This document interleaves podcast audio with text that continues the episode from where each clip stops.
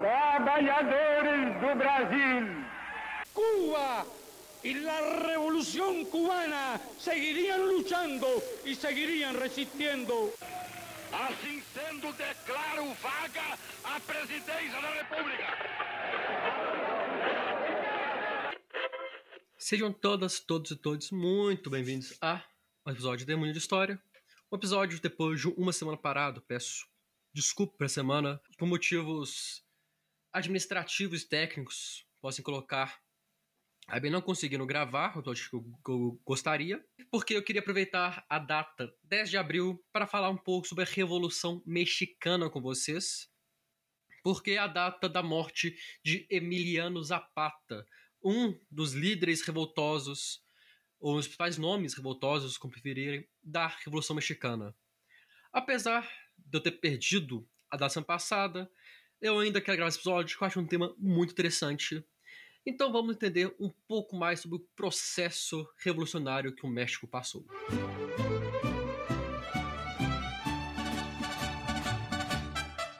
Para nós falarmos da Revolução Mexicana, nós temos que voltar lá em 1821, quando o México fica oficialmente independente da Espanha. Inicialmente, inclusive, com a monarquia, já que a República foi declarada apenas em 1823. O México independente enfrentou um grande inimigo, os Estados Unidos da América. Tendo em vista que nas primeiras décadas, após a independência, metade do território mexicano foi, foi tomado à força, meio de guerras, pelos Estados Unidos. Um, em um momento de uma expansão territorial estadunidense, uma expansão da presença estadunidense na política internacional na América e o México foi uma das vítimas. Na questão social e política, o México ele era comandado até a década de 50, mais precisamente 55, pelos conservadores e pela igreja, pelo exército e por alguns líderes locais. O que não quer dizer que não havia os liberais, haviam, porém eles também não eram lá poderosos e também não eram lá grandes coisas. Para você ter uma noção, os liberais argumentavam que os povos indígenas, os descendentes dos povos originários no México, eram inimigos do progresso. Eles acreditavam que, abre aspas, impediam a transformação das terras em mercadoria e retiam uma grande quantidade de mão de obra. Fecha aspas. Ou seja, os liberais, apesar de muitas vezes serem tratados como progressistas, nem sempre são. Esse é um caso isso é um exemplo. Eles queriam tomar as terras indígenas e forçar eles a trabalharem para, para o capital, para a economia mexicana. Afinal de contas, isso levaria ao progresso. Mas eu tenho que falar também que os liberais eram reformistas. Eles pregavam uma reforma judicial, eles conseguiram laicizar, laicizar a justiça, aprovação do casamento civil, que realmente trabalhando na separação entre igreja e Estado, além da retirada do, de militares do governo federal. Mas essa onda liberal não duraria muito, porque os conservadores aliados ao líder francês Louis Bonaparte fizeram uma série de movimentos para retirar o poder dos liberais, contando inclusive com a intervenção francesa no México, Lembra que eu falei lá atrás, lá alguns episódios atrás, sobre a legião estrangeira da França? É justamente nesse momento que a legião estrangeira atua na França, perdão, atua no México. E é quando surge o Segundo Império Mexicano, que dura de 1862 a 1867, com Maximiliano no poder, sendo destronado em 67 e posteriormente executado acho que ficou claro que a política mexicana era constantemente ameaçada. De um lado, os militares desejando mais poder para eles. Do outro lado, bandidagem crescendo, minando o poder do Estado. Do outro lado, ainda, pequenos grupos locais desejando autonomia. Então, o México estava um caos político e, política e socialmente. E é nesse século XIX que o México tentou realizar algumas reformas estruturais, como se fosse uma espécie de reforma agrária, inclusive. Porém, a fragmentação continuou muito forte, a igreja enfraqueceu, parando de apoiar tanto o governo, e o exército continuava não cumprindo seu papel, que estava fraco, não conseguindo manter a estabilidade militar, cidade de segurança, vou colocar assim, do México. Tudo mudaria, não apenas no México, mas na América como um todo, na América Latina como um todo, melhor dizendo. Militaban en sus filas, perdón, era el primero. No México surgiu o governo oligárquico alinhado aos interesses latifundiários, que foi, no caso, o governo de Porfírio Dias, que dá origem ao que nós chamamos de porfirismo. Porfírio Dias, que havia sido um herói militar, mas também sido um rebelde, foi responsável por estabilizar e centralizar a política. Ele conseguiu combater a fragmentação política do México e ainda realizou diversas obras de infraestrutura e de reformas urbanas. Ele reformou cidades, ele investiu em ferrovias, realmente tentou melhorar a condição do México. Mas nem tudo foi um mar de rosas. Ele foi também responsável por uma repressão à classe trabalhadora urbana e rural. Teve um segundo. Esse primeiro mandato dele não teve muitos sucessos, mas mesmo assim conseguiu se reeleger mais quatro anos no poder.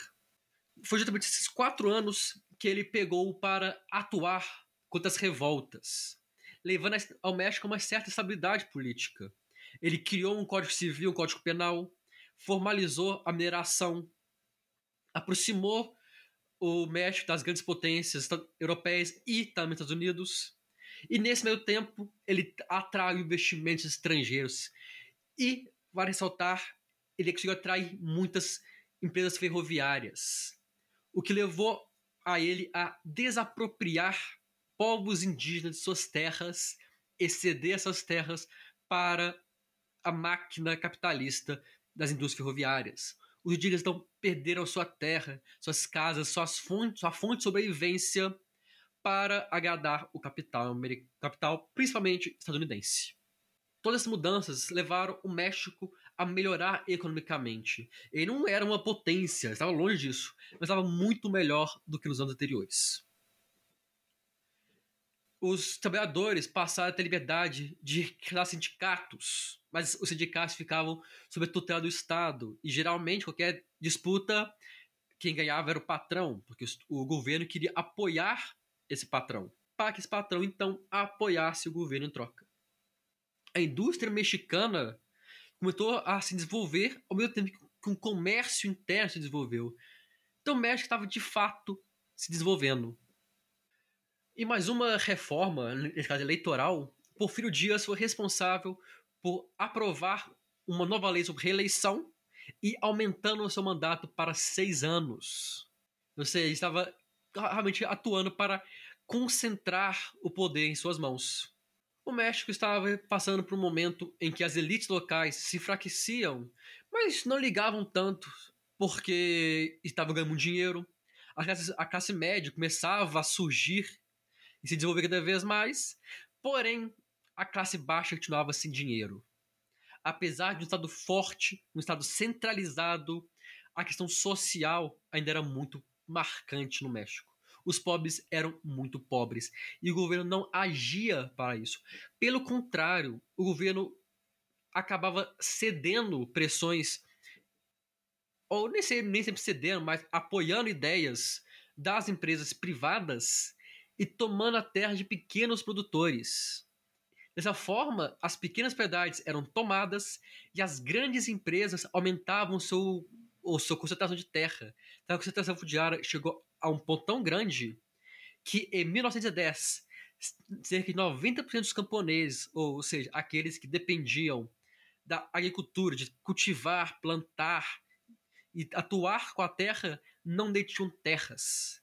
Apenas 10% dos camponeses tinham terras. Você tem uma noção do quão gritante era a concentração fundiária no México. Tanto que o México passou a ser ficar muito dividido um Estado moderno, liberal capitalista, que oprimia o Estado tradicional das pequenas comunidades, principalmente as comunidades do interior do México. Justamente por todas as ações do Porfírio Dias, em 1906 houveram grandes mudanças, ou grandes movimentos, melhor dizendo. primeiro deles foi a criação do Partido Liberal Mexicano, apoiado por aqueles pequenos donos de terra e proprietários, que seria então primeiro, um primeiro partido de oposição ao porfirismo. E ainda em 1906 houveram duas grandes greves. A primeira em junho, em a mina de cobre, onde funcionários, muito ligados ao liberalismo, inclusive, protestaram exigindo melhores salários. E essa mina especificamente ficava na fronteira dos Unidos e contava com muitos é, funcionários americanos, levando então os Estados Unidos a intervir massacrando, massacrando é realmente massacrando os grevistas. Porém, a greve e sua violenta repressão atuou fortalecendo o nacionalismo mexicano e movimentos antiporfiristas. E a segunda greve já foi no final de 1906 em Tlax, Tlaxcala Puebla, uma cidade, os operários da uma indústria têxtil entraram em greve exigindo melhores condições de, tra de trabalho e foram novamente reprimidos, dessa vez pela própria polícia mexicana, mas foram reprimidos. Pra você ter uma noção, na, somando a greve de junho e a alfa do ano, de 400 a 800 pessoas morreram. E, justamente, conta disso, conta toda essa violência, repressão, mas também a população se levantando contra a opressão do capital, contra a opressão estatal, que essas greves são acreditadas como percursoras da Revolução Mexicana. E a situação no México piorava em 1907 e 1908, quando uma crise econômica e uma crise hídrica se abateram sobre o México.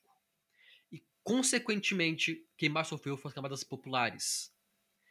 O Partido Liberal Mexicano se, fortalece, se fortaleceu ao mesmo tempo que passava a ser reprimido pela ditadura, mas reprimir nem sempre gera os frutos que o opressor crê ou desejava. Tanto que em diversos locais grupos de oposição reuniam. E eu vou falar especificamente de um grupo em Coahuila, não sei se estou pronunciando certo, mas o local onde a família Madeiro, uma família poderosa local, ficou extremamente satisfeita com a presença da indústria estrangeira no estado e com as ações do Porfírio Dias. Em 1910, o médico se deparava com sua eleição presidencial. E Madeiro, como acabei de falar, esse novo líder revoltoso, se lançou como candidato mas teve o seu, a sua candidatura impedida de forma ilegal quando o Porfírio Dias o acusou de sedição, ou seja, de tentar romper com a União Nacional e mandou o prender. Sem oposição, obviamente o Dias teria, seria eleito, no caso, reeleito. Madeiro foi solto para, uma prisão domiciliar logo após o fim da eleição, porém não ficou no México. Ele se refugiou aos Estados Unidos onde lançou um manifesto contra Dias e sua política porfirista. Não é à toa que é em 1910 que a Revolução Mexicana tem início, mais precisamente em novembro desse ano. El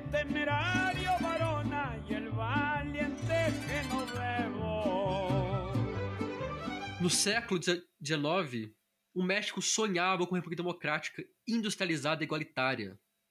Tanto que os liberais tanto que houveram revoltas naquela época. Mas essa república nunca veio. E a decepção com a não realização desse sonho e todo o caos político, social e econômico que o México enfrentava levam à revolução. Era uma revolta contra o roubo de terras e o domínio político das oligarquias. Que vários grupos se levantaram contra Dias. Mas eu vou chamar atenção para dois grupos no momento. O primeiro é o Exército Zapatista de Libertação Nacional, ou Movimento Zapatista, liderado por Emiliano Zapata, como foi no episódio, fez aniversário de sua morte, agora, o dia 10 de abril, e atuou muito no sul do México. E apesar de extremamente, um movimento extremamente católico, é também um movimento de caráter socialista e com uma grande presença indígena, sendo inclusive o, o grande responsável pelo caráter social da revolução. Eles lutavam pela sociedade, pelos pobres de fato.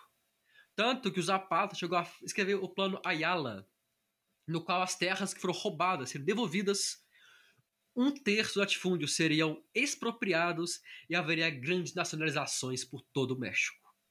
E o terceiro movimento que eu vou citar, deixando claro que havia muito mais, era o movimento do famoso Pancho Villa, lá pro norte do México, sem uma maneira específica, mas que estava junto, que, mas que juntava um grupo de pessoas insatisfeitas com o porfirismo.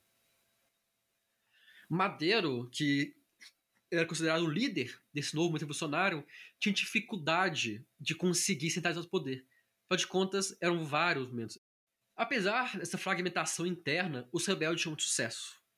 Tanto que em 1911 eles chegaram a dominar grandes cidades mexicanas, não é à toa que em 25 de maio de 1911, Porfírio Dias renunciou à presidência da República e passou seu poder para Francisco León Labarra, que seria o líder provisório no México até as novas eleições, que são realizadas ainda em outubro de 1911. E eleição no qual, com 53% dos votos, Madeiro, aquele líder dos movimentos revoltosos, foi eleito presidente da República Mexicana. Ele regulamentou o movimento trabalhista, acabou com o setor da mídia, mas não atuou com nenhuma reforma de grande porte na sociedade. Mas tudo seria um mar de rosas. O Zapata, por exemplo, junto com seus seguidores, não aceitaram depor armas, que para eles o não tinha acabado a missão deles. Eles ainda teriam que atuar mais. O que levou a Madeiro realizar uma, uma forte repressão contra os abatistas, incluindo várias casos de torturas, assassinatos e destruição das propriedades desses membros. O que mostrava muito. Esse caso deixa claro como que Madeiro, apesar de ser eleito, não tinha uma estabilidade interna, não tinha um governo garantido. Tanto que ele era constantemente ameaçado com golpes. Os próprios porfiristas tentaram por duas vezes e falharam. Mas, como os portugueses dizem, a terceira é de vez. Os porfiristas, com o apoio dos Estados Unidos e contando com o apoio do ministro da Guerra de Madeiro, armaram todo um movimento que depuseram o presidente eleito e o assassinaram um pouco depois. Vale ressaltar que a queda de Madeiro não foi uma queda sozinha, uma queda solitária. A queda de Madeiro ocorreu junto, ou melhor dizendo, teve como consequência a queda da legitimidade do governo. O governo golpista assumia o poder sob o comando de Victoriano Huerta. Huerta, que era publicamente antirrevolucionário, conquistou uma série de inimigos. Entre eles, o governador, uma província do norte, inclusive o único governador a se levantar contra o golpe, que é chamado de Venustiano Carranza. Nesse, então nós temos agora, então, e esse movimento Carranza se juntou aos momentos citados lá atrás, que não tinham acabados.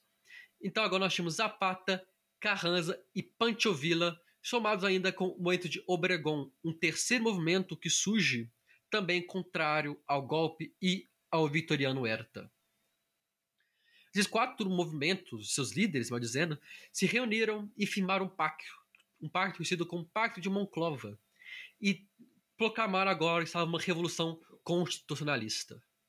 Uma revolução que teria um alto custo. Porque o governo revoltosos se enfrentaram diversas, diversas vezes militarmente. Para vocês terem uma noção, ao fim da Revolução Mexicana, o México tem de 1,3 a 2 milhões de mortos por conta dos movimentos. A Revolução dura até 1920, então nós temos milhões de pessoas mortas em 10 anos nesse movimento. Mas o fato é que os revoltórios estavam cada vez mais fracos. O Herta contava com o apoio da igreja e do empresariado, que viu nele uma solução melhor para o México do que os revoltosos. Tanto que quase todo o México, cerca de dois terços do território, voltaram a ser dominados pelo governo mexicano. Ou seja, podemos ver que nos quase 100 anos de existência do México, por muito pouco tempo houve realmente uma coesão uma, uma estabilidade e uma união nacional dos territórios. Mas os revoltosos não iriam se render. Montaba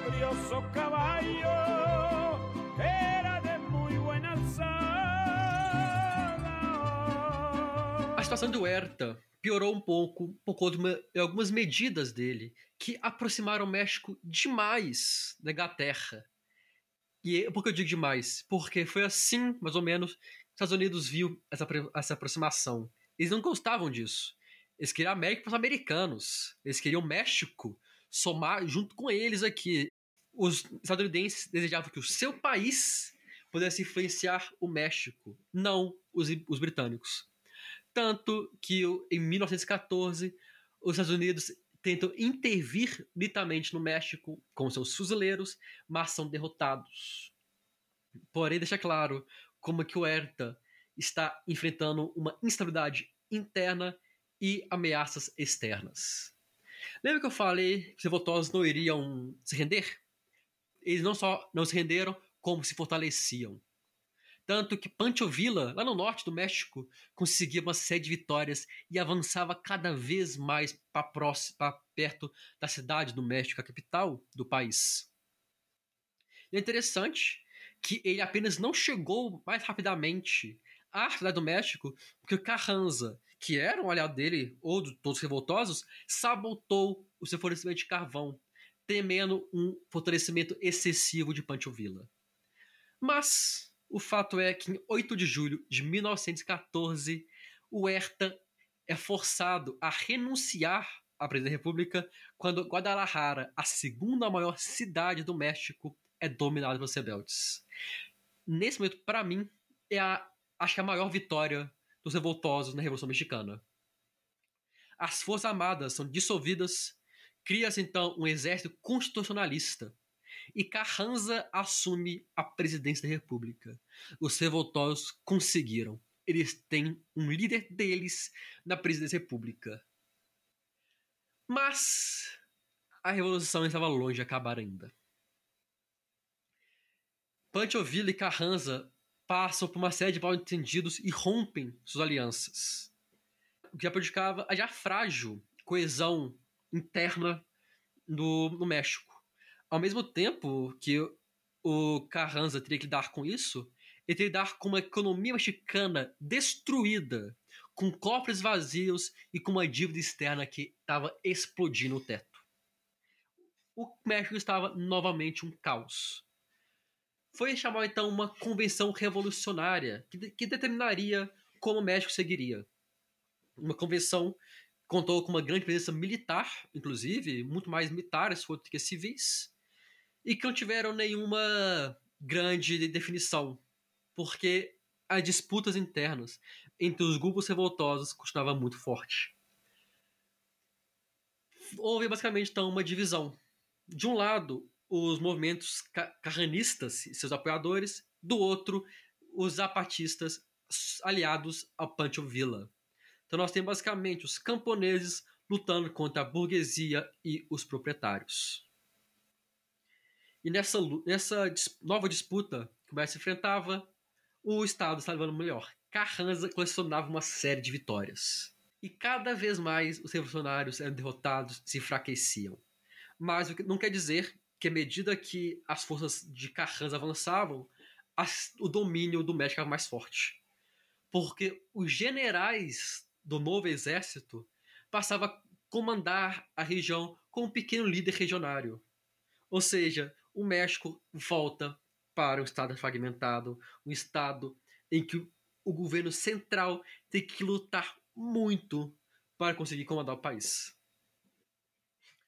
Em 1917 ocorre uma nova vitória da, do movimento revolucionário, que é a nova Constituição mexicana. Que nela, graças à pressão camponesa e popular, havia questões sociais, educação, saúde, o povo foi ouvido pela primeira vez em décadas. E nesse contexto de um Estado que buscava se centralizar, conseguir certo ponto, os rebeldes estavam, continuavam se enfraquecendo.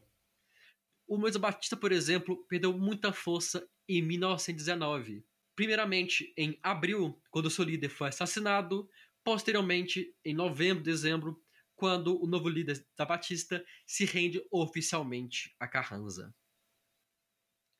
Carranza agora teria que lidar com Obregón e, Sancho, e Panchovilla. Obregón não era um rebelde. Ele estava atuando, ele morava no interior do México e atuava ali regionalmente para tentar construir para si uma imagem de um líder, de um líder liberal. Ele buscou esse apoio. Tanto que ele se lança como candidato à eleição contra Carranza. Porém, Carranza, sabendo, provavelmente perderia a eleição por conta do grande apoio que Obregón conquistou, ordenou uma intervenção militar no estado de Obregón, acusando de traição, de tentar romper com a pátria. Só que essa, só que essa atitude saiu pela culatra.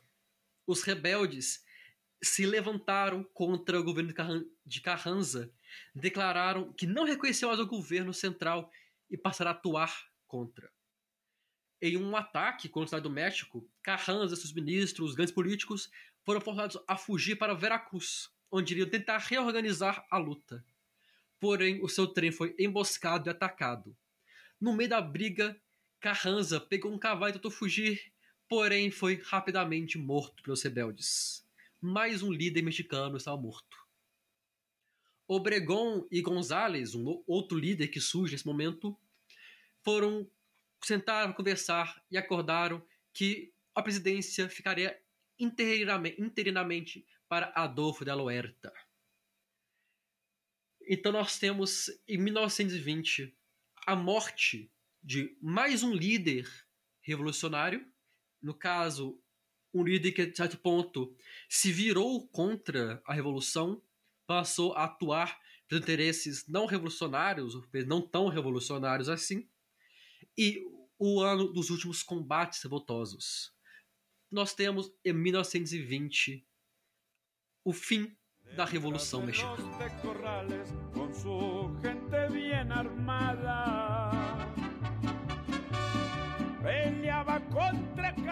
El plan de Ayala. O fim da Revolução Mexicana veio acompanhado de uma nova eleição em setembro. E nós temos então, após décadas de sonhos e dez anos de guerra, o México caminhando para uma estabilidade social e política. Agora, graças a uma Constituição que realmente observava o social. O México enfrentou alguns problemas ainda, mas a certo ponto estava mais estável. E atrás eu falei que o Carranza lidar com Vila. De fato, ele não lidou com Vila, mas em 1923 foi assassinado. Nós temos então que Madeiro, Carranza, Zapata e Vila, quatro grandes nomes da história mexicana e da Revolução Mexicana, perderam suas vidas no decorrer da luta por um México mais livre, por um México estável. A Revolução Mexicana chega ao fim, com um saldo, como falei, de aproximadamente 2 milhões de mortos, e com o México destruído, mas que observava e sonhava com um futuro melhor. Porém, esse futuro melhor, esse novo caminho que o México percorreu, fica para um outro episódio. Detrás de los tecorrales, con su gente bien armada. Eu agradeço a todo mundo que escutou por estar aqui. Agradeço em especial ao Felipe, vulgo Dom Ratão, pelo apoio que nos tem dado, nos financiando no Catarse. Se você tem interesse e condições de fazer o mesmo, você pode fazer isso pelo Catarse, com valor mensal ou uma contribuição única pelo Pix. Todos os dados estão lá no Instagram. Aproveite, nos siga no Instagram, arroba História, no Twitter e Facebook com o mesmo nome. Estou sempre postando novas coisas lá, sempre que sai episódio novo. No mais, agradeço novamente o músico que até aqui. Compartilhe esse episódio com os amigos, familiares, colegas. E vejo todos vocês no nosso próximo. E vejo todos vocês no nosso próximo episódio. Um abraço e até lá. Emiliano Zapata.